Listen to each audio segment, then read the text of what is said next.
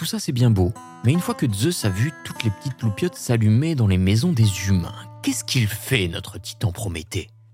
Sentant la terrible colère du Père Tout-Puissant arriver, il retourne dans les jupons de sa mère, Thémis, la loi divine, qui voit la terrible destinée réservée à son fils. Eh oui, parce que si vous aviez écouté depuis le début, vous sauriez que Thémis possède des pouvoirs divinatoires, capables donc elle-même de délivrer des oracles. Mais tu redescends, toi, en fait, là-haut. Arrête de les agresser, ils écoutent, ils savent. On est tous ensemble, hein. On est ensemble. Peut-être comme une arme, Thémis partage avec son fils ses pouvoirs divinatoires et lui donne une ultime balle contre Zeus. Fils, retiens à présent ce que j'ai vu. Le destin du roi des dieux est scellé. Il sera renversé. Tu vois, je pense que beaucoup ici t'attendaient au tournant sur la façon dont tu ferais une voix de femme. Et ben moi, pour être hyper honnête, pas du tout. Je m'attendais à rien et pourtant je suis quand même déçu. Thémis apprend donc à Prométhée que la nymphe marine Thétis, attention, attention, si tu ne sais pas ce que c'est qu'une nymphe, sache qu'on appellera nymphe toute divinité féminine mineure dans la mythologie grecque, généralement associée à un élément de la nature, ici en l'occurrence les mers et les océans, nymphe marine. Tu l'as? Eh oui, je te tutoie. Eh oui, tu ne l'as pas vu venir. Eh oui, je suis dans ta tête. Donc, Thémis apprend à Prométhée que Tétis, je suis désolé pour le choix des noms, c'est pas moi qui l'ai fait, mais c'est vraiment pas optimisé, on est d'accord Tétis doit donc avoir de celui qu'elle épousera un fils qui est destiné à être plus puissant que son père. Hum, hyper mystérieux tout ça. Dis-nous en plus, Thémis, nous sommes toutes oui. Un jour viendra Zeus tombera fou amoureux de Tétis. Oh, on l'a pas vu venir celle-là. Donc, si j'interprète correctement, arrêtez-moi si je me trompe, hein, selon cette vision, le maître de l'Olympe est donc condamné à être renversé par son propre fils qu'il aurait avec Tétis. comme son père Chronos l'a été par Zeus lui-même, comme le père de son père l'a été par Chronos. Oui, euh, alors vous n'êtes pas encore censé être au courant, mais Chronos a fait des choses à son père qui ont fait que euh, il a plus de pouvoir, le papa de Chronos. Wow, wow, wow, wow, wow Si ça c'est pas une arme de destruction massive, moi je sais pas ce que c'est, hein. Je sais pas si vous vous rendez compte de ce que ça veut vraiment dire.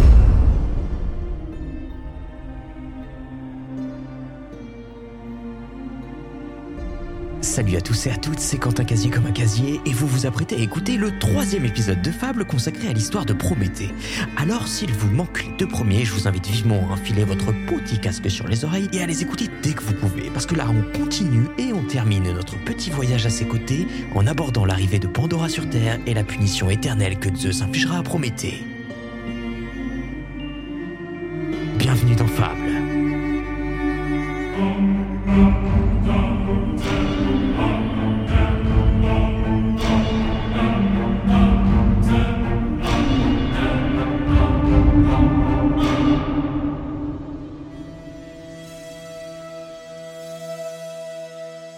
Vraiment que t'arrêtes de me couper comme ça quand ça t'arrange, hein. Oh oh. Une dernière chose. Tu as volé le feu, Prométhée. Alors maintenant, je vais faire un don à ceux que tu aimes tant. Un cadeau aux hommes et aux hommes seulement. Tu ne pourras que voir ce désastre s'abattre sur le monde. Je veux leur faire le cadeau d'un mal resplendissant que les hommes chériront dans leur cœur, idiots qu'ils sont.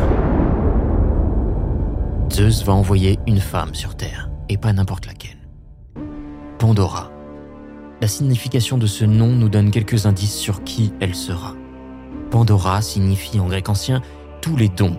Elle est donc celle qui possède tous les dons et en même temps celle qui est envoyée par tous les dieux. Zeus aux conseils éternels se rit déjà de cette ruse terrible. Il est la métisse incarnée. Les hommes vont chérir leur malheur, ils vont donc tomber amoureux du pire des mots. Croûte. Pardon? Non. Rognon. Non, non, non, non, non, non, attends. Pécroute. Qu'est-ce que tu fais? Bah, je cherche le pire des mots. Et pécroute. Bah, c'est pas très beau. Et puis, je sais même pas ce que ça veut dire en plus. Bref. Pour arriver à ses fins, il faut que le père des dieux retourne voir Héphaïstos, celui à cause de qui le feu est redescendu parmi les mortels. le forgeron se verra confier la tâche de modeler une statue de femme à partir de la glaise et de l'eau. Ce mannequin inanimé aura l'apparence d'une déesse immortelle. Rendez-vous bien compte quand même, Héphaïstos se voit confier la tâche de créer la première femme humaine, donc de donner un sens et une direction à l'humanité tout entière, telle que vous la côtoyez chaque jour. C'est dingue Les immortels, eux, connaissent déjà bien entendu la féminité, mais les mortels, pas encore, puisqu'ils naissaient de la Terre sans aucune reproduction au sein même de l'espèce humaine. Héphaïstos la réalise absolument parfaite, prête à rivaliser avec Aphrodite en personne. Athéna lui nourra une ceinture et la parera d'une robe blanche, d'un voile aux mille broderies sur le front. Tous les dieux et toutes les déesses vont faire un don à ce mannequin inanimé, sinon elle ne porterait pas son nom de Pan d'Ora. Héphaïstos forge un diadème en or représentant tous les animaux, si réaliste qu'on croirait voir des fauves courir sur le front de cette femme. Les grâces, appelées les carites, déesses de la séduction et de la beauté, la part de collier d'or. Elle rayonne de cette carisse, de ce charme incomparable, figuré par ses bijoux divins. Enfin, en dernier, Hermès, fils de Zeus et dieu des voleurs, s'avance, met dans son cœur le mensonge et lui donnant la parole, les mots trompeurs. Alors il me semble qu'Hésiode, le premier à nous raconter cette histoire, parle, je cite, d'un tempérament de chienne et d'un esprit de voleur. C'est vrai, et on se permet de rappeler aussi qu'Hésiode avait un petit problème à régler avec les femmes. On comprendra donc la bêtise de ces mots et peut-être même de la conception de Smith. En tout cas, ce mannequin, cet automate, à présent animé, vivant, parlant, avec les mêmes mots que vous et moi, est sorti des forges du volcan et amené sur l'Olympe pour que dieux et mortels qui vivent toujours ensemble, plus pour très longtemps, puissent la contempler. Tout le monde est estomaqué. Elle est la version parfaite de tout ce qu'ils sont réunis et ce qu'ils n'auront jamais pu être. Les déesses et les dieux voient en elle une semblable. Les mortels voient en elle un être supérieur, dont ils ne sont même pas dignes. Cet être créé artificiellement ce qui explique très probablement qu'elle puisse être en apparence parfaite, Hermès décide de la nommer Pandora, le cadeau de tous les dieux fait aux humains, l'ancêtre de toutes les femmes, la première de toutes. Et dans un souffle nouveau, la voilà ouvrir les yeux, déjà dans l'envie d'avoir plus que de raison.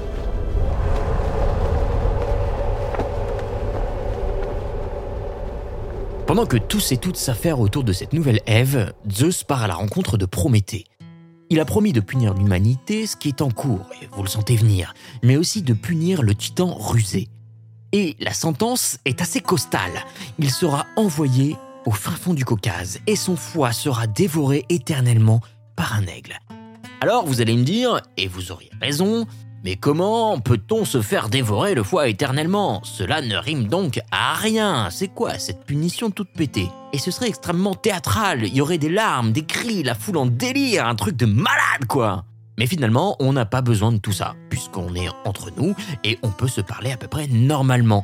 Donc je vous répondrai simplement et très sobrement Oh mortel Vous qui entrez ici C'est pas la bonne euh, histoire. Ah bah oui, c'est vrai ça.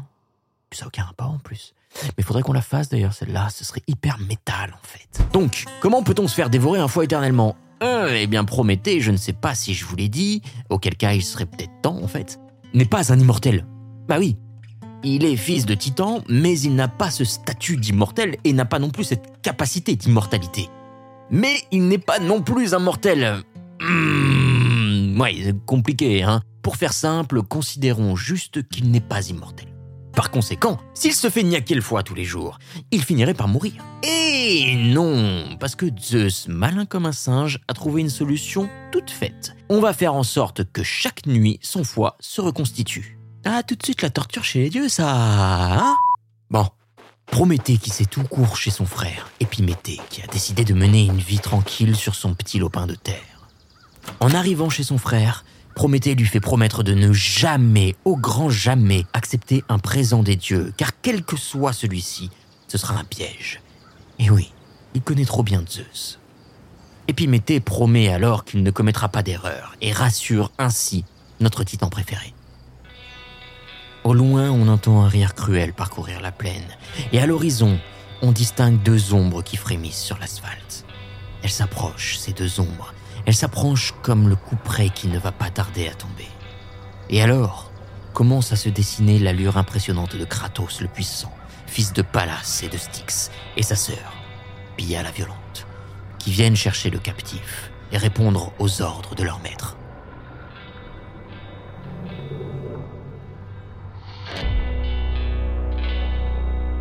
Zeus accomplit sa punition envers les hommes qui, en jouant avec le feu, se prennent pour des dieux, des égaux, des olympiens, et qui par leur hubris, cet orgueil et cette arrogance, cet excès de pouvoir, l'hubris c'est le vertige engendré par un succès trop continu. Donc par leur hubris, ils mettent en péril l'ordre cosmique établi. Chez les dieux, il faut savoir que la punition est toujours proportionnée au crime. Prométhée a essayé de tromper Zeus en jouant sur les apparences du bœuf sacrifié, vous vous souvenez, et de la part appétissante. Zeus fait donc de même en envoyant Pandora en apparence parfaite, mais qui sera le pire des fléaux pour les hommes. Pandora donc.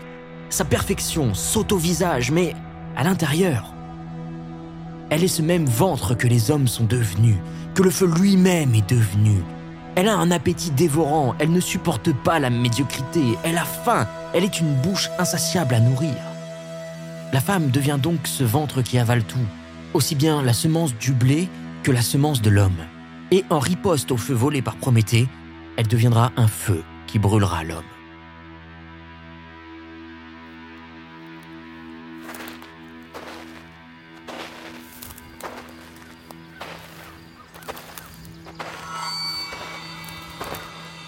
D'un pas tranquille, le mannequin d'Héphaïstos plein de vie part vers la maison d'Épiméthée, qui, la voyant, tombe immédiatement sous le charme de cette beauté absolue. Il ne peut que lui demander sa main. Et elle accepte. Zeus, comme un cadeau pour célébrer cette union fait porter par les satyres monstrueux et libidineux, une jarre. Une boîte. Une jarre. Une boîte. Non, une jarre. Une boîte. Tu m'ennuies. Une jarre, je te dis. Ok Demande-leur. Est-ce que quelqu'un a déjà entendu parler de la célébrissime histoire de la jarre de Pandore Hmm. Alors que la boîte de Pandore, je crois même qu'on en a fait une expression, non? Genre ouvrir la boîte de Pandore? Genre, ouah, il a ouvert la boîte de Pandore Cochon malade. Ce récipient, donc, ce, ce, hum, c'est dans un récipient fermé, dans lequel, normalement, on met... hum, Non, je suis désolé, je peux pas. C'est une jarre. C'était une jarre, point. Dans la légende, ça a toujours été une jarre. Une jarre, une jarre, une jarre, une jarre, une jarre, une jarre. Bon, disons, euh, grand récipient de forme ovoïde. C'est plus simple. Et comme ça, au moins, ça parlera à tout le monde. Il n'y aura pas de confusion. C'est donc dans ce type de grand récipient de forme ovoïde que l'on mettait les liquides, les huiles pour les transporter et parfois également, garder dans le coin de la maison, les cendres des défunts. Un jour où son mari est parti travailler la terre, Zeus insuffla à Pandora la curiosité d'ouvrir cette fameuse boîte. tu l'as dit Eh merde Passant à côté, elle ne peut plus résister. Rongée par le plus grand des défauts, la curiosité bien entendu, elle en soulève le couvercle.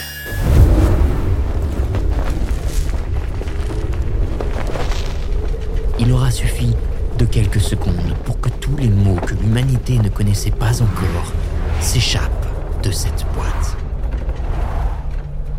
Sauf un, une entité qui restera enfermée, trop peu pressée de s'échapper, ou bien commandée par Zeus de rester tapis dans l'ombre et d'attendre son tour, de rester ainsi dans le cœur de chacun, quelque part, terré. Qu'est-ce qui vient foutre dans cette histoire Hein? Terré Terré la huppe Tu te rends compte que personne comprend tes blagues? Ouais, si, euh, que- quand même. Terré, fils d'Arès, roi de Thrace, euh, transformé en huppe. Non? Je suis désolé, bro, mais. Faut que t'arrêtes, hein. Donc, de cette jarre, ou de cette boîte, comme vous préférez, se sont échappées mille souffrances qui désormais sont parmi les hommes.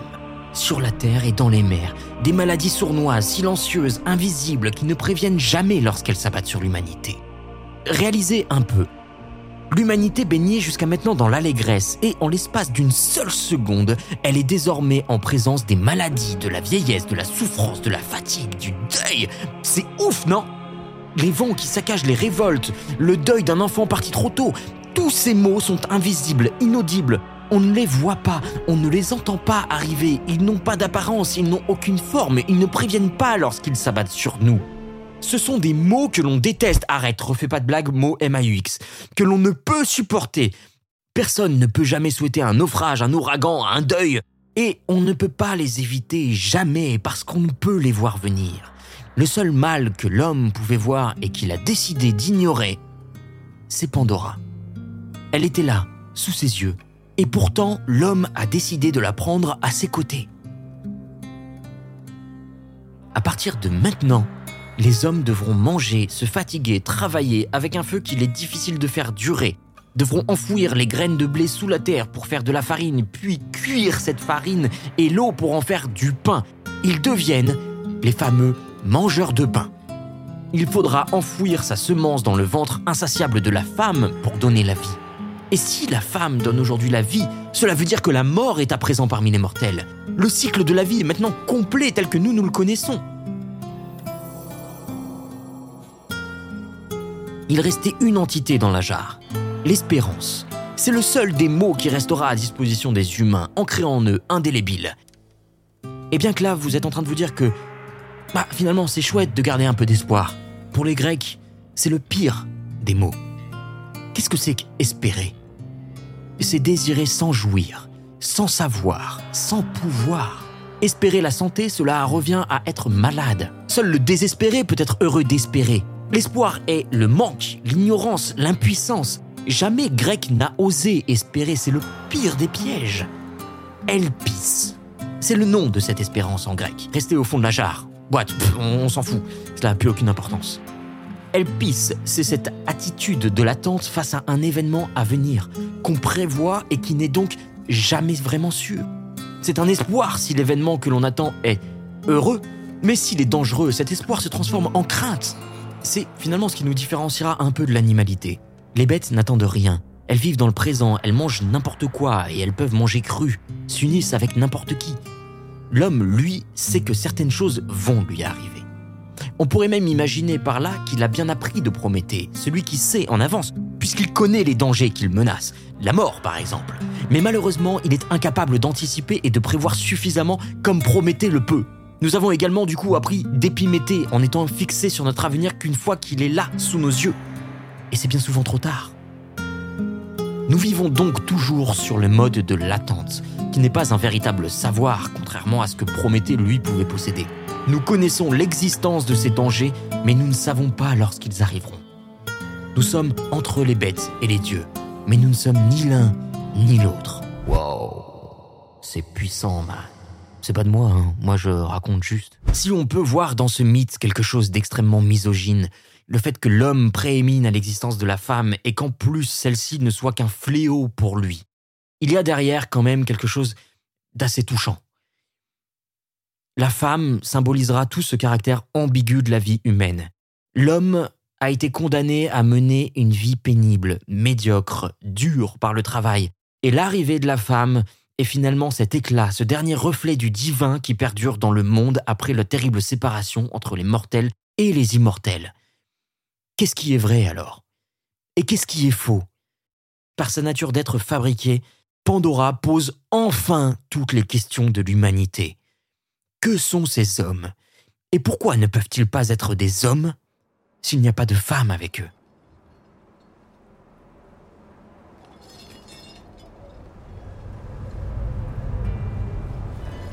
Nous voici donc revenus dans le Caucase, là où nous avions laissé notre sinistre cortège au début du premier épisode. Au beau milieu de ce désert et de cette chaleur insoutenable, Prométhée ne tient plus. Enchaîné à son rocher, Bia, Kratos et Héphaïstos maintenant partis, il s'adresse directement au ciel. Il menace directement le plus grand des dieux et lui annonce que l'hymen qu'il médite le jettera à bas de son trône. L'hymen qu'il médite le jettera... Quoi? Il lui rappelle également l'imprécation de Chronos lorsque Zeus lui-même l'a détrôné.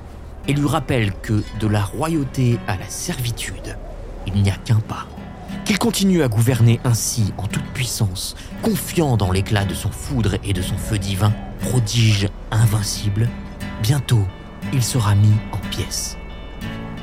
Face à un tel outrage, Zeus ne peut plus détourner le regard, et ne pouvant s'abaisser à aller voir en personne le supplicié, il envoie le messager des dieux, le fameux Hermès. Dans toutes ces injures, Prométhée sent qu'il fait face à un être supérieur, plein d'orgueil, enivré de sa toute-puissance, qui ne peut supporter la rivalité et encore moins la désobéissance. Mais alors, serait-il traité en exemple pour quiconque essaierait de tromper ce père des dieux? Le révolté ne peut que ronger son frein, puisqu'il n'aura pas affaire à celui à qui s'adressait son défi, ingrat qu'il est envers celui qui l'a sauvé lors de la titanomachie. Arrivé devant lui, le messager Hermès se rit de la colère du titan, supplicié de l'injustice, et lui ordonne de révéler la signification des terribles menaces qu'il a prononcées à l'encontre de Zeus. Après tout, il ne faut pas qu'il oublie à qui il s'adresse. Pour Hermès, ce titan d'un ancien monde est un ennemi, comme il pourrait l'être pour toutes celles et ceux de son clan d'ailleurs. Il est le rebelle révolté qui a mis en péril l'ordre cosmique établi depuis l'Olympe. Il est le conspirationniste qui a tenté en vain d'élever une race qui ne le mérite pas. Insolent, peut-être par son jeune âge, Hermès cherche à comprendre ce que Prométhée voulait dire lorsqu'il a parlé de cette hymen, une femme convoité par Zeus qui le jetterait à bas de son trône. Silence absolu. Le mépris, le dédain du prisonnier se lit sur son visage. Hermès cherche à le convaincre. Mon cher Prométhée, réalise un peu. Laisseras-tu un troisième souverain perdre le pouvoir par la main de son fils? Va te faire, Hermès. Wow, gross. Le dieu messager lui rappelle tout ce que lui a coûté ses actes précédents. Il serait peut-être temps de rentrer dans le droit rang. Mais Prométhée ne peut mentir. Tout ce qu'il a fait, il l'a fait en pleine connaissance de cause. Il savait ce qui lui arriverait. Et s'il devait recommencer, il le referait sans hésitation. Dernière sommation. Es-tu sûr de ton choix, Prométhée? Oui, retourne d'où tu viens. Et ne mets plus jamais les pieds dans ce désert. Drôle de façon de négocier. Alors Prométhée, le rocher où tu es actuellement retenu captif va s'effondrer au milieu des vents soulevant une terrible tempête. Tu resteras ici, enseveli sous le sable et les cailloux, tes dernières possessions, pendant de longs, longs, longs, longs jours. De terribles semaines, d'horribles mois. Puis, lorsque mon père l'aura décidé, alors tu renaîtras de tes cendres encore peu chaudes. Et alors, à la lumière, à la vue de tous et de toutes, tu serviras de proie à un aigle qui chaque jour viendra te dévorer ton petit foie. Chaque jour, oui, car chaque nuit ton foie renaîtra, et chaque jour l'aigle reviendra. Il tourne les talons. Vous savez, ces petits talons qu'on voit souvent représentés dans des chaussures avec des ailes dessus, parce qu'elles doivent aller super vite, les chaussures d'Hermès. Comme les miennes que j'avais achetées chez Footlocker, sauf que moi, en plus, elles faisaient de la lumière, en plus d'aller hyper vite. Et ouais Et donc Hermès s'éloigne dans la poussière, dont il se fait un manteau. Une dernière chose. Je suis joueur, Prométhée. Je t'accorde une chance de t'en sortir. Trouve un immortel qui, pour toi, renoncera à son immortalité et descendra dans le Tartare à ta place. C'est ta seule issue.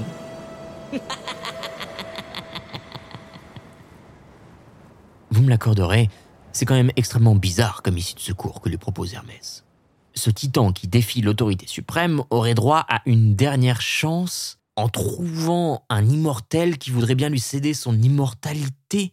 C'est confus tout ça. Zeus serait-il en train de comprendre son erreur? Ou alors veut-il juste le garder en vie pour connaître son terrible secret? Chaque jour, l'ami des hommes voit son foie picoré, dévoré. Chaque jour, sa peine est plus grande, et chaque jour, les hommes et les femmes pensent à celui qui leur aura tout donné. La réconciliation semblait totalement impossible. Mais les années passant, peut-être le tyran s'était-il assagi gagnant en confiance et en sécurité, et de la tyrannie qu'il avait instaurée, la royauté, peu à peu, avait pris place. Peut-être était-il temps pour Zeus de mettre fin à toutes les guerres qui avaient eu lieu et de rappeler tous les exilés, conséquence d'un règne démarré trop abruptement La légende dit qu'un beau jour, un des plus grands héros croisa la route de Prométhée, cherchant son chemin à travers les 10 ou 12 travaux qu'il avait à accomplir. Prométhée, sachant tout par avance, ne put que l'aider en lui prédisant un avenir proche. Et en échange, Héraclès décocha une flèche dans l'aigle terrible qui tournoyait toujours autour du rocher. Un autre subterfuge de Zeus Tout-Puissant? Très certainement, puisque Héraclès apprendra de la bouche de Prométhée que de l'union de Zeus avec sa convoitée Thétis naîtrait en fait un fils, bien plus fort que son propre père, au risque de le détrôner. Et le voilà, le secret divulgué.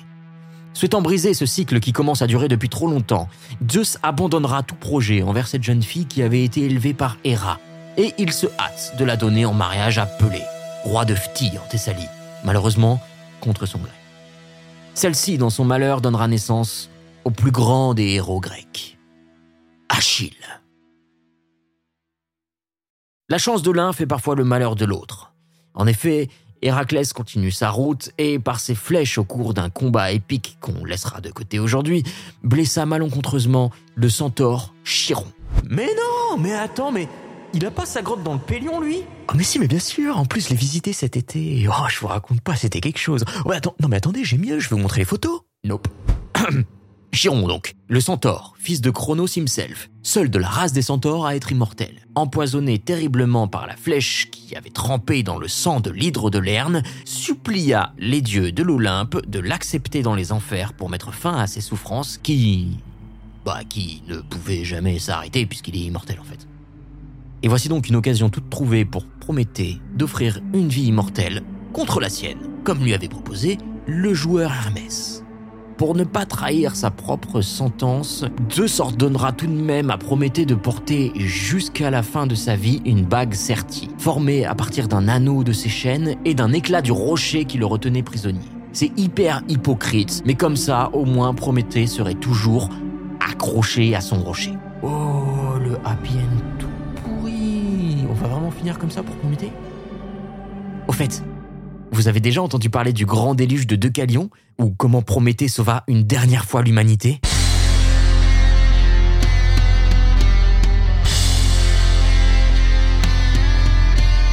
Merci beaucoup d'avoir écouté ce nouvel épisode de Fable. Vous pouvez trouver davantage d'épisodes de Fable sur Spotify, Apple Podcasts, Deezer ou votre plateforme de podcast favorite. Encore une fois, si notre travail vous plaît, n'hésitez pas à vous abonner pour recevoir une notification à la sortie du prochain épisode. Et surtout, dites-nous ce que vous en avez pensé en laissant un commentaire où que vous nous écoutiez. Cela nous permet aussi de gagner en visibilité, de toucher encore plus d'auditeurs et d'auditrices, et surtout de savoir ce que vous, vous en pensez. Nous vous sommes reconnaissants de nous permettre de faire ce que nous aimons, alors si vous le souhaitez, écrivez-nous. Et s'il y a des histoires qu'il vous plairait d'entendre, faites-le nous savoir. Vous pouvez nous joindre sur Facebook, Instagram ou Twitter à Fablecast, tout attaché, On se retrouve très vite pour une nouvelle histoire tirée des plus grands mythes, légendes, contes, en bref, tout ce qui se raconte et qui vous inspire.